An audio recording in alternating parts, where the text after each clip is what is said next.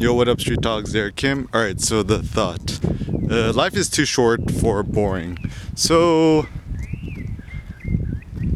I think the big problem in life is, you know, society, kind of more of a sociological thought, is society wants you to be normal, average, generic, and anything that's outside the norm is is bad, and therefore as a consequence everything is boring. Like, people are boring, uh, their thinking is uh, boring, you know, everything everything is pretty boring.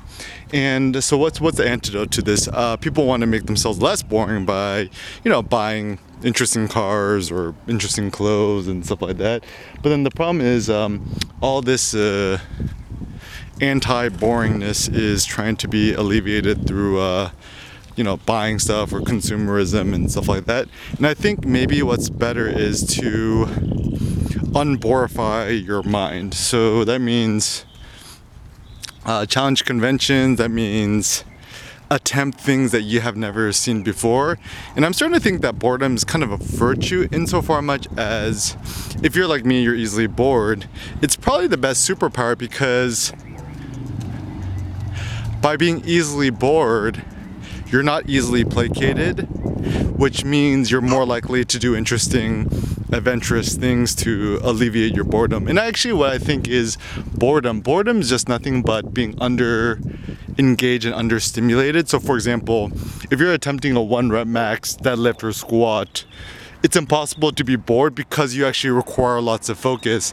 And uh, also a philosophical thought is, I don't know, who knows, maybe in the past when the, the times were more kind of ruthless and mercurial, uh, you know, people who had to go to war or fight or, you know, be in the army, whatever, wherever you have it, people are probably always like, you know, maybe suffering in terms of like, you know, hunger or fear or this and that, but at least people weren't kind of bored, is my thought. And um, even the Nietzsche quote is, even the gods strive against the boredom.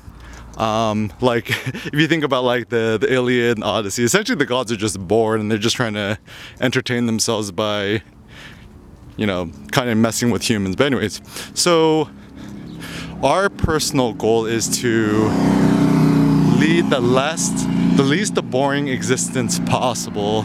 And how does one do this? Uh, you know, I think physical culture is important. So like, you know, whether it be weightlifting, powerlifting, CrossFit, yoga, whatever you're kind of into, um, lots of walking, exploring. Uh, certainly nobody wants to be in the same physical environment for too long. It gets easily boring, and this is why we like traveling. And traveling doesn't have to even be super long. It doesn't have to be super exotic or anything. Just even going on little road trips here and there. Like um, currently I'm in the, the O C.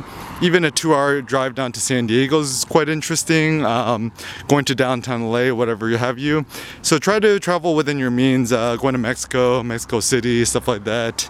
Um, and try to, you know, study philosophers or read stuff that's not boring to you.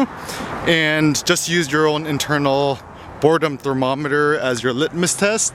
And Uh, the less boring you can make yourself, the better.